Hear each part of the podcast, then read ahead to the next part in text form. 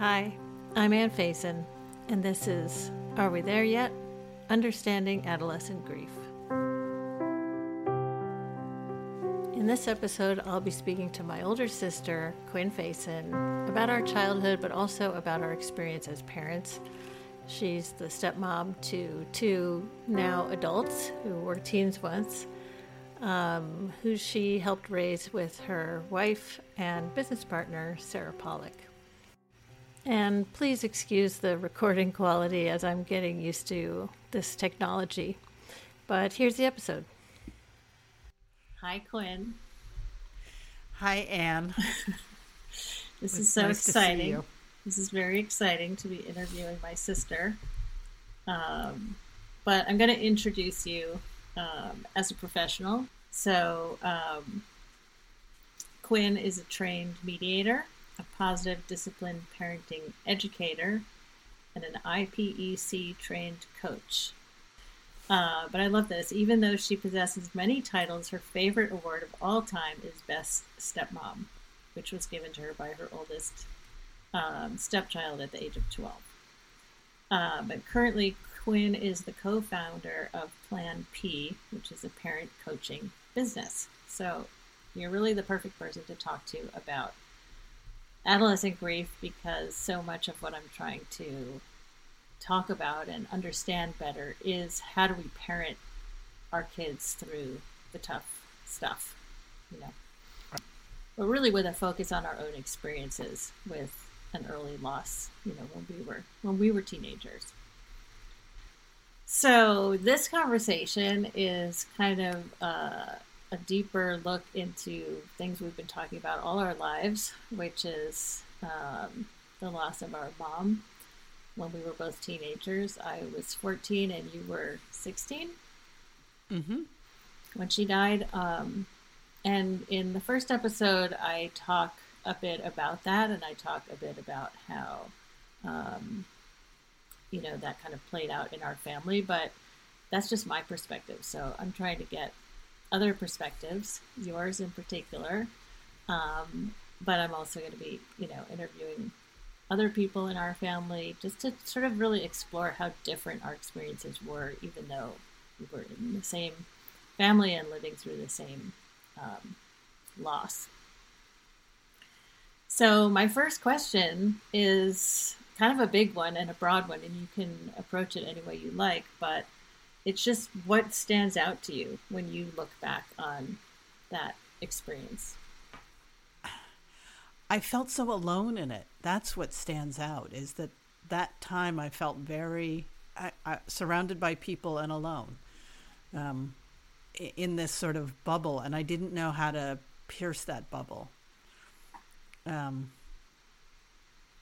but the the overwhelming sort of feeling as I look back is just that aloneness, even in the midst of a crowd, kind of thing. And, you know, recognizing now as an adult that that's because everybody was in grief at the same time. Mm. Yeah. Yeah, I was just going to ask you, what do you attribute it to? Yeah, no, I, you know, I think we were all in grief, and you and I, being teenagers, were probably more self concerned. Um, and so, you know, I felt like, and I know you felt this way too, because we have had that conversation, but I felt like I was doing all the house, you know, keeping the house together and dealing with, you know, the grief around it, which I wasn't really dealing with. Pushing aside the grief and, and, uh, you know, dealing with the house. Right. Right. No, that's a really good point. I didn't think about that when I was telling my version of events. I didn't really think about um, how much just domestic chores there were still to be done um, because there was the loss of our mother, who was sort of in charge of the domestic chores, but she hadn't been doing them for some time. I mean, she was ill, so we had sort of already started um, taking over that stuff, but then it was it did seem more um, I don't want to put words in your mouth, but it did seem like suddenly there was more to do, and it was more that void was bigger. Yeah, I mean, it's different to take the garbage out than to remember to take the garbage out. Mm. You know, Yeah. so yeah, we knew how to do all that stuff because we had been doing it, but Right. she had also been managing it even when she was sick. I mean, that's the thing that I realized as an adult is that she had spent she had still been managing a Right. lot of our our stuff. jumping ahead, I realize this next question is sort of. Um, I guess I'm I'm thinking about like the beginning, the early part of that grief, and then much later, as an adult or even as a young adult, did you ever ask yourself like, when am I going to be done with this? When is this going to be over? Yeah. Yeah, I, I wanted to yes. yes, I asked myself that a lot. Yeah. I find that uh, grief comes in waves. So when I get hit by a big wave, I would say, "What? When is this going to be over?" And I, you know, I spent a lot of time in therapy thinking, um, all roads lead to mom. So, I I think I asked it a lot in the beginning, and by the beginning, I mean the first twenty years. yeah, And you know, now it's now it's not it's it's one of those things like the first time that I realized I hadn't thought of her in a day. Mm. Well, when did you think you started asking yourself, when will this be over? Like, was it, you know, a year after she died or like five years after? Like, where, where would you place that? Not that you can necessarily remember, but what would be your best guess? Um, I would actually say probably sometime in college. Mm-hmm. I think, you know, the end of high school, I was still sort of so in it. Mm-hmm. And and I think I thought there'd be relief in leaving the the same situation, you know, like going to this new situation. I could leave my old self behind and have this new self. Right.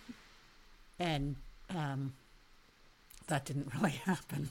No, that's so good to hear. I think we all do that. We all think like, oh, if I move or if I change, like I'll I'll leave that stuff behind.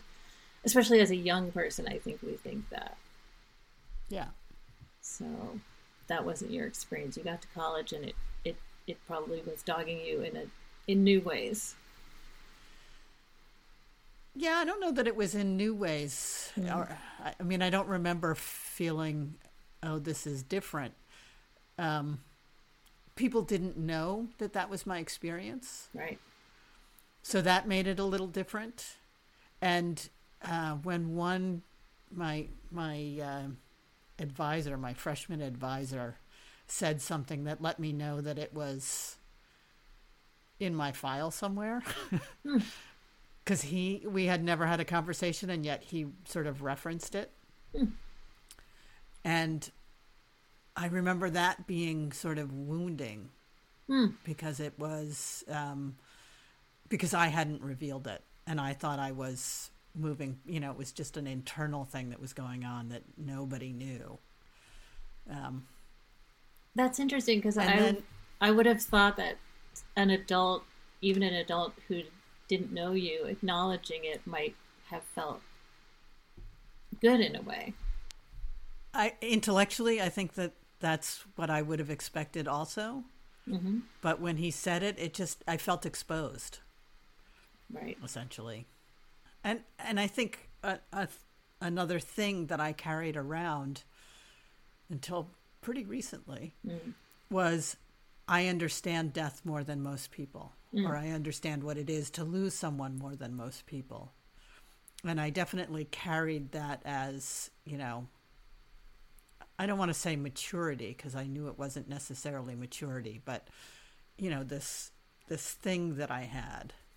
Absolutely. I, I mean, I think that is really true because you very, I felt like I quickly recognized that other people didn't know that their parents could die. Yeah.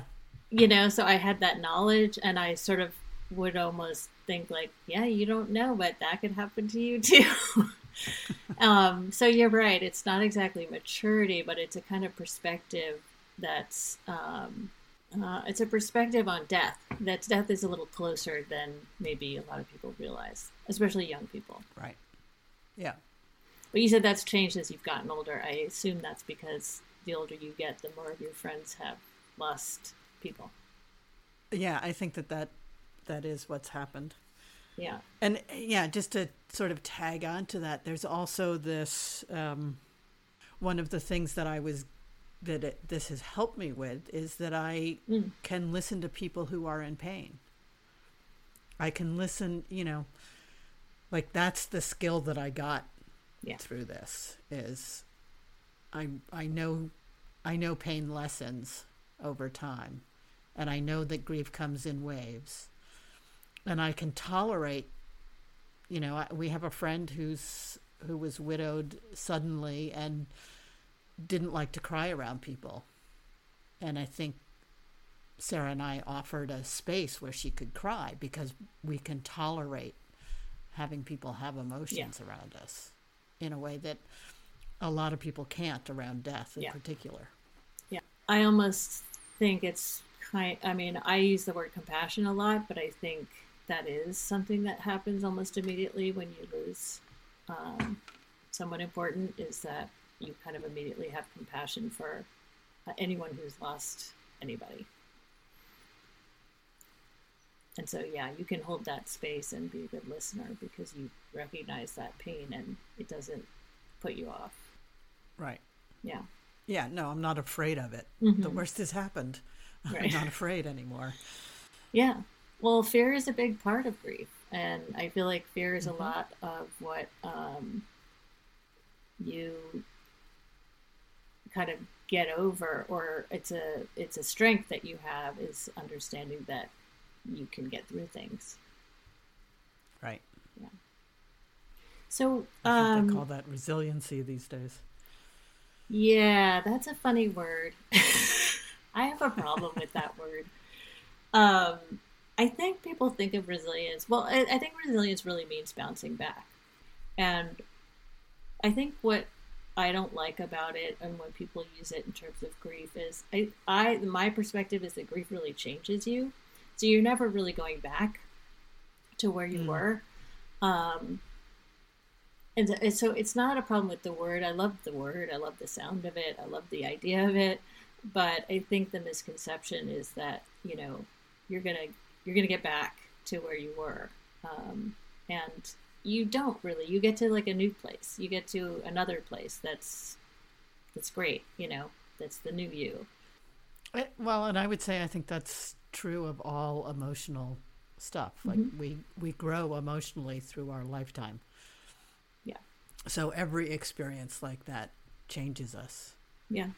I mean, every big experience uh, because recovery is the same way. I mean, yeah. I hear people talk about that word like I don't recover myself. I discover a new, a yeah. new per. You know, it's right. the same. I'm the same person, but I'm different. Exactly. Know? Exactly. And I think another reason I kind of resist using the word resilient is because it gets used so often with kids. Kids mm-hmm. are resilient. They, you know, that's just something we hear all the time. Kids are resilient. They'll get through it and I think of that as a real um, misreading of what how kids respond to difficulty. Um, they bounce back, or they look like they're bouncing back because that's what our expectation is, and um, yet inside they may be really suffering, but they're not going to show it because you're expecting them to be fine, and you're busy saying you're fine, everything's fine, right? did you feel when you were a teenager and a young adult that the um, adults around you kind of acknowledged what you were going through, knew what you were going through? I, I, I use this word, did you feel seen and understood? Um, I'm assuming you didn't always, but were there some people that made you feel seen and understood? Yeah, there there were some people who made me feel seen and understood and um, you know the the person who comes to mind who talked to me slightly indirectly, and yet more directly than a lot of people. She talked to me about how I felt about cancer and how I felt about, um, you know, the house. I mean, we had this, I know we had at least one conversation that was about my life today. It wasn't about uh, mom being sick or mom dying. It was about my life today. And yet it gave me the space to have all of my feelings around her dying and her being sick. Mm. That's amazing. And it was just a really skillful conversation from my point of view.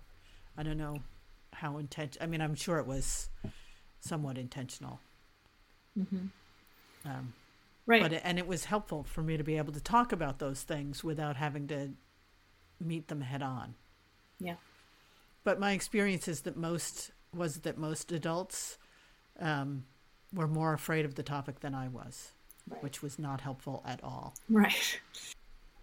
So, would you say that there was like a gap between the actual loss when mom died and when you felt like you were able to really process those feelings, or would you say it was kind of more of a continuum? No, I'd say there was a huge gap. Um, I think when I got sober, I started processing feelings that were 20, not 20, but um, 15 years old. Mm-hmm. Mm-hmm. And, and I think in my early re- recovery, I processed, I started processing the grief. So I think the time before that, I had a lot of grief. I knew I had grief, but I didn't actually process it. I just sort of pushed it away all the time? I mean, and this is a good question because I use that word processing um, in the first episode, and I don't think I really clarified what I mean by that. What do you mean when you say processing the feelings? Um, I mean, being able to talk about it, mm-hmm. being able to feel the feelings without running away from them. Um, being able because I could always sort of talk about it, so it wasn't. Um, but you know, I would talk about what happened, not how I felt about what happened. So I guess it's you know, and I still, you know, struggle to identify my feelings in the moment. Right, I I have at least a twenty four hour lag of. Uh, you know I can I know that I'm angry, but I'm not quite sure why or right. You know, so it often takes me a little time to really get the nuance of the feeling. I mean, I the the big the the small aha that lets me let it go. Mm-hmm. Mm-hmm. So later. that that delay in having your emotions or or yeah, feeling your emotions, do you attribute that to just your personality, or do you think that is an outcome of the grief? No, I think that's just my personality. I mm. think I'm there. I'm a little bit slow. You know, there's which is one of I think my attributes, right? I it makes me a good. It's part of what makes me a good listener. I don't rush to judgment. I don't rush to get things done. I just, you know, and my feelings are the same way. They they bubble up. They don't. I mean, they can erupt, as mm-hmm. you well know, probably better than anyone. Um, but you know, for the most part, it keeps me. I'm sort of even keeled because I'm a little bit slow. Part, some of that processing of uh, that it took me a long time to get to was how angry I was at mom. Mm. Like I couldn't have that anger. And and I think that's really part of why the grief was so hard to process because I was incredibly angry. Yeah. And I was throwing that at dad and our stepmother and, you know, and that didn't help it dissipate because they weren't the root of the anger. Mm-hmm. And when I got to the the fact that I was angry at her mm-hmm. for leaving, for dying. Mm-hmm. you know, which seems so crazy because she couldn't help it. I mean, she didn't want to do it. Right. So how could I be angry? Yeah. That, you know, and yet I was I'm incredibly angry. And so I, that I think was the big block for my anger. Mhm. Mhm. I mean, I could see that being a big block for a lot of feelings. Yeah. Yeah. Well, and that is something I do really appreciate about having you um, in my life as we were growing up. I remember conversations, and I think I was probably in my 20s when I think I called you one day and said, I'm just so mad. And you were like, oh, yeah. I've been mad for a long time. And it was so validating to be able to talk to you and, and say, like, you're right. That is that is okay and that is normal to feel angry. It took me a long time to get there, but um, yeah, I went through a phase of feeling really angry um, at her. Well, that kind of leads me to this question about um, sort of different phases of grief. It's really hard for me to kind of, I'm not asking you to kind of identify like certain phases, but do, but I know I do think of it as having phases or me going through different phases of it. Do you think of it that way? No. No. No, I think of grief as being waves. Mm. And and so there are times when there's lots of grief and times when there's less grief. Mm. Um, and I yeah, I mean I think I think about my recovery in general as a spiral. So the the thing, the nub that I go around is still the same. The issue is still the same, but my perspective on it gets to change. Yeah. And so those waves bring me to different places, but I I don't think of them as clear phases. I just think of them as different you know, sort of time points that happen randomly, like totally out of my control. Phases right. sounds much more like there's a process that I'm going through, and it doesn't feel like a process I'm going through. It feels like something that runs me, and not runs me, but lifts me or throws me around a little bit sometimes. like a washing machine. Yeah, I totally relate to that. And I, I relate to the spiral too. I think that um, has been an image that has helped me over the years to go like, instead of feeling like, oh, I'm back here again, I haven't made any progress to realize, no, it is familiar. It's a familiar place, but actually you're, you're also changed. It's different too. Yep. Yeah. So, talking about therapy, how important was therapy, do you think, in understanding your grief? Was your therapist helpful in that? Yeah, my therapist was very helpful in that. I think we spent probably the first five years or something on that. I mean, we, uh, you know, and in that way, that recovery is a spiral. When we just, mom came up all mm-hmm. all roads led to mom and so we other things would come up but everything always seemed to go back to that in some way mm-hmm. Mm-hmm.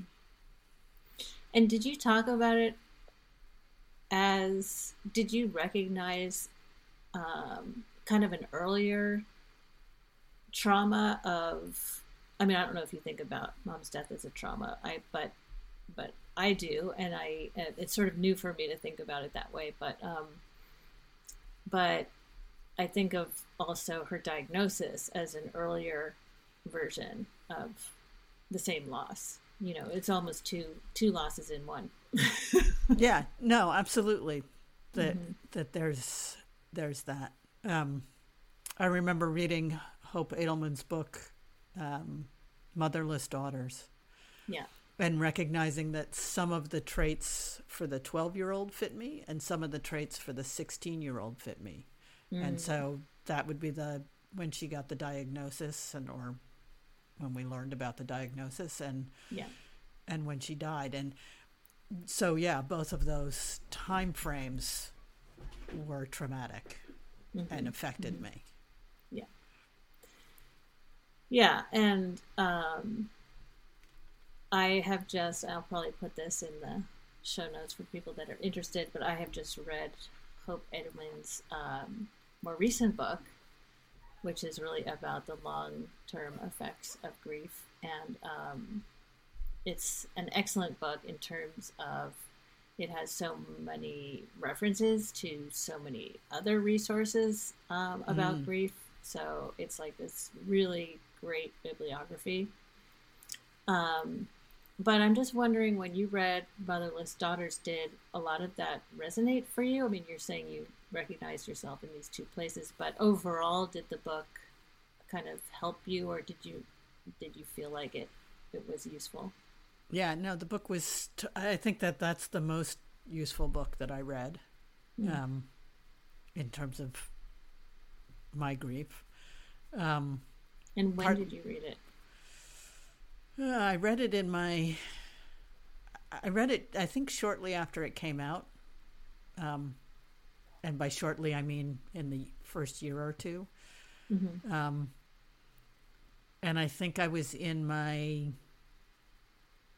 late 20s, maybe, maybe yeah. early 30s.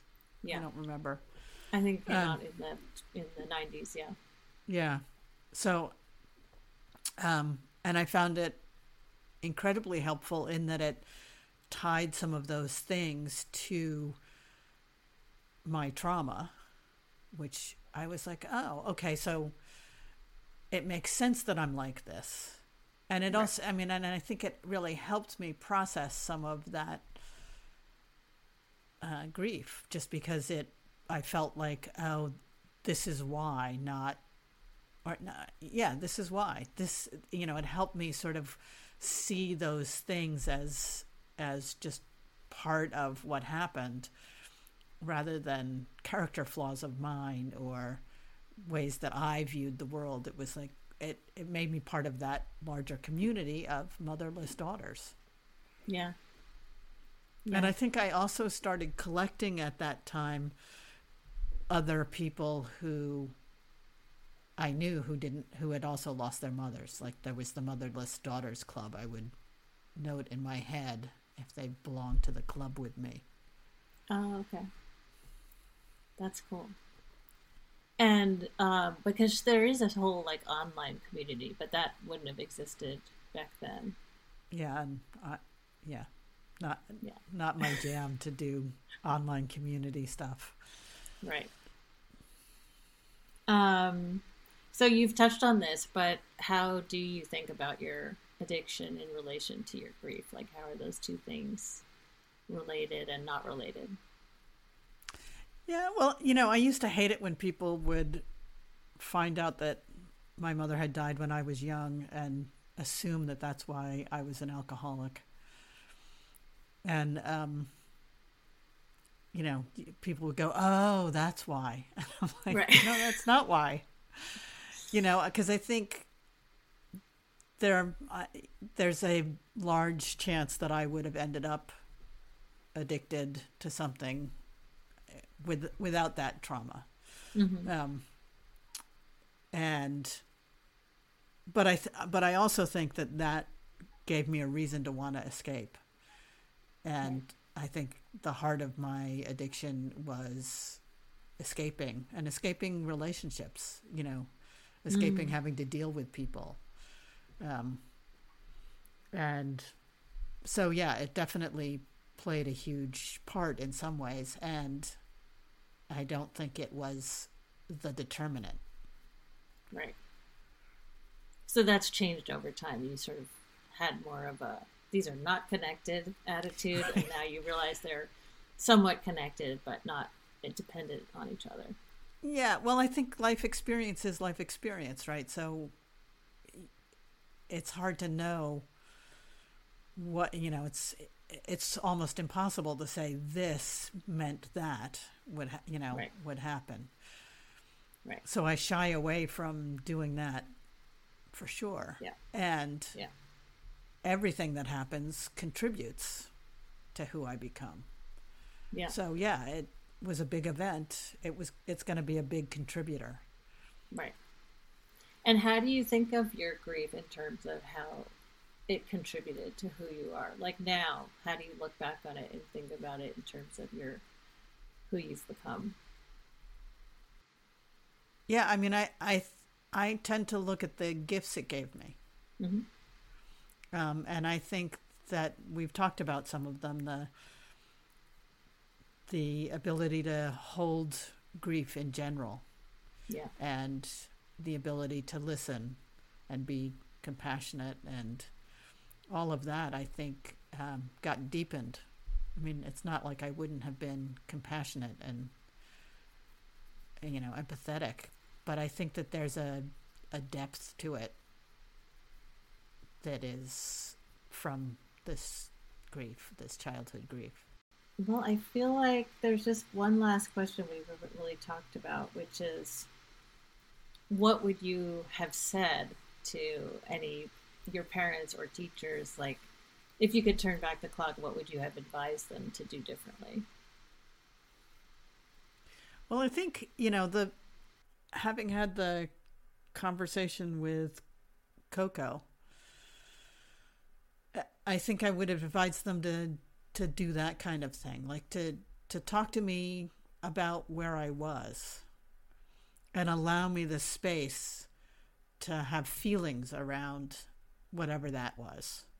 Or, you know, like I think it's really it's really easy as an adult to push past the feelings because we can't control those. They make us uncomfortable. Other people's feelings often make us uncomfortable, but particularly our kids because we're trying to take care of them and protect them, and all of those instincts mean we don't really want them to have any feelings that are not joyful, which is unrealistic, A, and B is is damaging because it it stops them from learning how to process those other feelings, those less pretty feelings. Right, and the the idea that we could protect um, our kids or ourselves from painful feelings is kind of a, a, a folly because it's you know just by not talking about them you don't protect anyone from having feelings. Yeah, I mean, I think the other thing and that I've tried to do with my kids um, is just the honest, just being honest. Yeah. Like not being pushy about how I feel about things, but when asked questions, just like not hide, trying, trying for transparency. Yeah. You know, in all things, because it doesn't help to hide those things and it doesn't it just makes them hide too and then yeah i sometimes have um, conversations with you know friends who are also parents about you know what i talk to my kids about and sometimes i'll get the response of like really? You talk to your kids about that and i was like yeah i do because i find it easier than not talking about it so in a way for me i feel like i don't have a choice in terms of being open and honest it's just um, it's such a strong impulse from my early experience of feeling like people weren't talking to me about what was really happening. I mean, I talk about this in the first episode, but you know, um, our parents were really open about what was happening and they gave us the facts like this is happening and nothing was kept from us. But there wasn't acknowledgement that I remember of the feelings that go along with all of that, you know. Um, yeah. And so that's what I feel like has always been really important to me as a parent is always really acknowledging my kids' feelings and just making space for them, even to the point of suggesting, like, oh, maybe you, you might be feeling sad about this. Because sometimes they'll say, you're right. You know, they might not have said it or, or had the impulse to show it, but as soon as I say it, they're, and I don't think it's leading, I think it's really just saying, oh, maybe that, maybe you would feel sad about this. And they go, boom, into it, you know. We, a, a lot of us think we know what they're feeling and right. say, oh, you're, you're mad rather than you may be. I mean, adding that little word makes a huge difference because it gives them the space to figure it out. And they, they aren't any good at figuring out their feelings, right? Because they're relatively new to it. I mean, yeah. I didn't learn how to articulate my feelings until last week, it feels like. and, um, you know, I'm still learning that on some level. Sure. So, you know, being able to supply words that might fit yeah is is helpful. And yeah, I you know, it it's interesting to hear you talk about their not talking to us about feelings because um, I felt also very like we were kept in the dark, even though mm-hmm. we knew to some extent what was going on. Yeah. And um, and I've tried really hard around Sarah's own disease, which is not fatal, mm-hmm. um, to just be like really, uh, we, you know, we sat down and we were just we tried to be we tried to let them lead the conversation mm-hmm. and yet be really open about, yeah, this is scary. Yeah. This is a, a scary thing. Yeah. To have your parent yeah. be sick. Yeah. Well, Quinn, I think we've covered everything, and this has been so much fun. I've really enjoyed this conversation, and um, maybe we'll have to have you back on later in yeah. the season. I, I'm sure that there are any number of silos we could go down. I know we could talk about this forever, but I'm trying to keep these kind of on the short side. So. and it's a heavy subject, and people are like, you know, it's a lot for um, for people to listen to. So, I I thank you for taking the time. Yeah, anytime. So, thanks for listening, and thanks to Josephine Wiggs for the intro and outro music from her album